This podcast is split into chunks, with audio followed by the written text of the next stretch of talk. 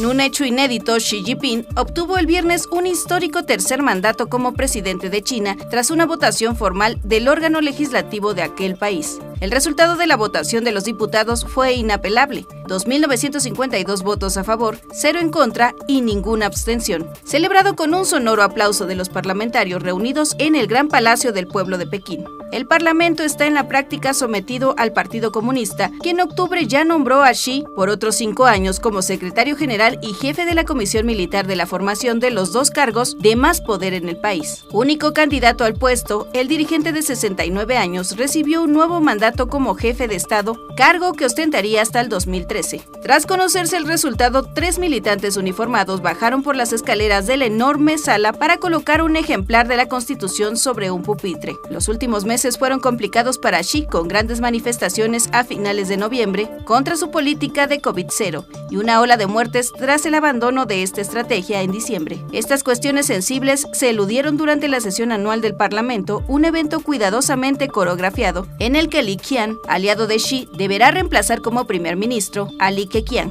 La Asamblea Popular Nacional también eligió al hasta ahora vicepresidente ministro Han Sheng como vicepresidente en lugar de Wang Qishan y a Xiao como presidente del Comité Permanente del Parlamento. El presidente ruso Vladimir Putin, cuyo país es un estrecho aliado económico y diplomático de China, no tardó en dirigir a Xi Jinping sus sinceras felicitaciones. La relación formal de Xi con el jefe de Estado encumbró el notable ascenso político de un responsable antaño poco conocido para el gran público, que se ha convertido en el dirigente chino más poderoso en décadas. 1 TV.